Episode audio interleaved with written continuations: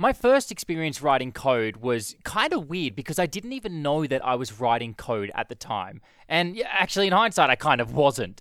Um, it was using this. Um, well, let me just take a step back here. I remember my dad gave me a magazine which was called PC User because we were really into computers. We just thought they were really cool. We didn't do any coding, but I remember playing the Lemmings when I was younger um, on a floppy disk and just thought that was just so cool um, and kept trying to like relive that experience and trying to um, play that again and again throughout my life. But then I ended up losing the game, and then I came back like 10 years later and was able to find it again. Anyways, um, Dad kind of noticed that I had this um this desire to learn more about computers, and so he started buying this magazine for himself, but for me as well, called PC User. And I'd read about graphics card and have no idea what I was reading about, and like RAM and processors, and I still have no idea about this stuff, to be really honest. It's actually kind of embarrassing that I'm a coder, and like I know, I kind of know what these things do, but just I have, I'm not up to date with the latest in processors, and you know, I don't know what Intel's doing or. Um, or what AMD's doing, or if they're even still around. See, it's embarrassing. I know that um, apparently Mac has this. Okay, anyway, let's get back on track here. And then, uh, so they used to have these demo games on there and these this demo software. And I'd always install the games and the software and play around with it. I just thought it was just so insanely cool that I could play a game for free.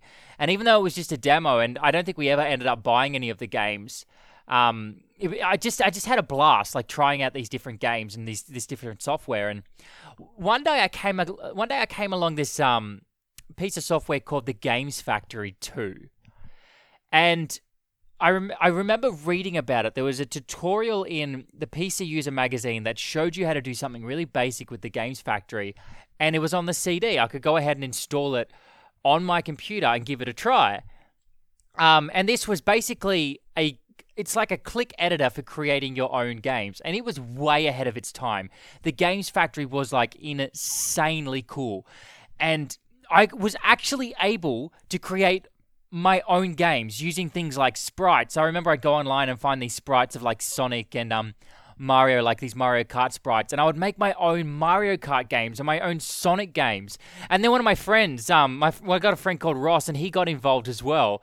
Um, and he started making this Sonic game, and we even made our own movies with it. We set it up so that we could do like like these cool animations. And I I remember making this game called um, Stick Matrix, where you'd hold the down key and he'd do like the matrix like from the matrix movie and you could fire bullets at each other and do the matrix to dodge the bullets. It was so cool. And i set it up so that you could go up to a wall and you'd run up the wall and do a backflip. And like it was really dodgily made uh, but it was just like so much fun. Like i had a blast as a kid making games on the computer. All the other kids were probably outside having a good time um, I used to do, I used to climb trees. That's probably all the outdoor activities I did. Hated sports. I just stay at home and make games uh, using the Games Factory and just, uh, just having a blast, you know. And it had this um, thing where you didn't even have to write code because what you could do is you could press like a play button and whenever an event happened, so if you ran into an edge, if something hit you, if you pressed a button on the keyboard, then something would pop up on the screen saying, um, "You an event just happened what action would you like to happen in the game? So this was really cool because you literally didn't have to write any code. You would just like you would just press that button, hit the ground, a pop-up would come up, and then you would say, "When I hit the ground, I want my player to stop." So you kind of are writing code, but it's like such a great introduction to programming. Actually, I can't believe this doesn't happen anymore. Like people should learn to program with the Games Factory too. I don't even know if it still exists or if you can get it. Um, and they had this other thing called Multimedia Fusion, but that's like another story. It's kind of like a more advanced version of the Games Factory. Um, yeah, and so, but the point I want to make in this story is that as I started building more and more things with this, I started to run into this problem where I had I ended up with spaghetti code.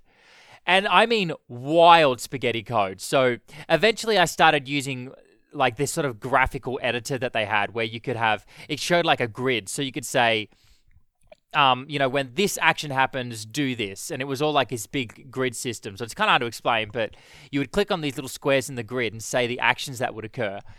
Um, and it was really cool. But my code ended up just being a whole bunch of icons and dots on a screen. And this was my first experience realizing that I needed to refactor things. And I didn't even know what refactoring meant at the time. I didn't even know I was coding at the time.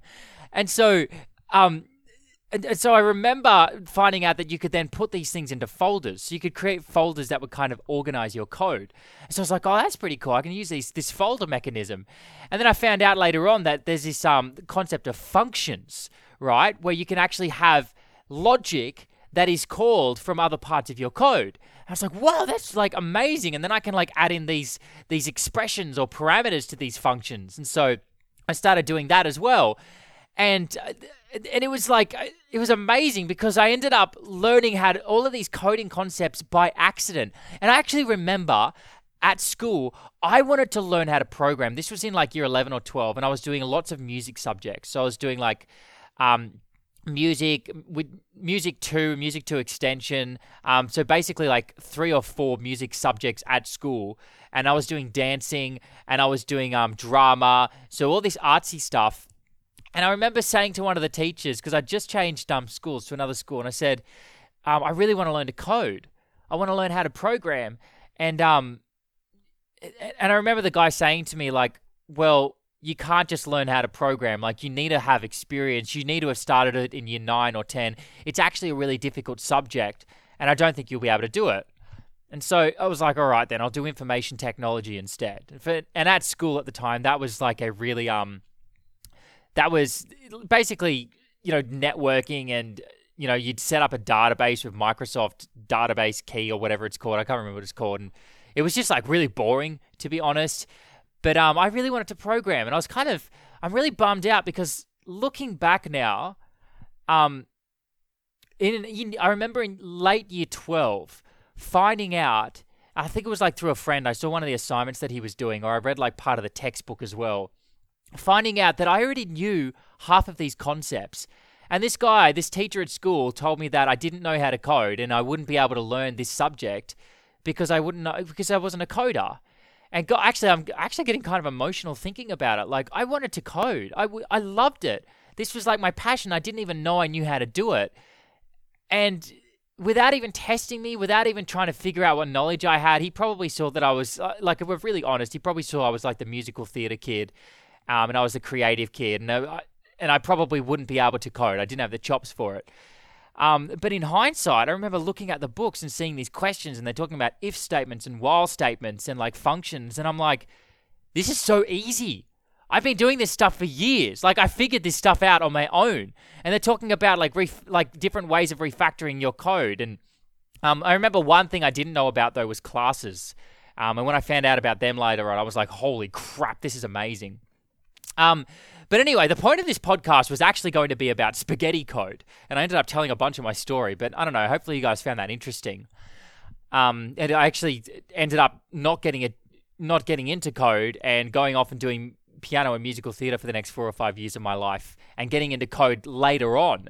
You know, I didn't, I didn't code then for another six or seven years of my life. Um, you know, which is, I don't know if it's sad because I really enjoyed music, but anywho, so I ended up with like crazy spaghetti code using this program. And one thing that I learned, and I learned this the hard way after years of writing crappy code, is that it's really, really important to organize your code from the beginning to try and think about the structure of your code from the beginning.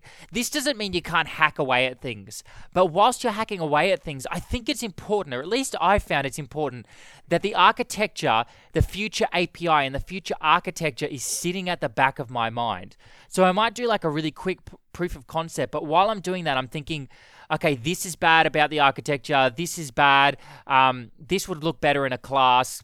And I'm building up this image in my head whilst I'm writing the code to think about what it should look like, um, what the API should look like, and what the structure should look like in the future. This is why, um, if you've ever watched any episodes of the Quasar Show, you'll see that I love talking about architecture.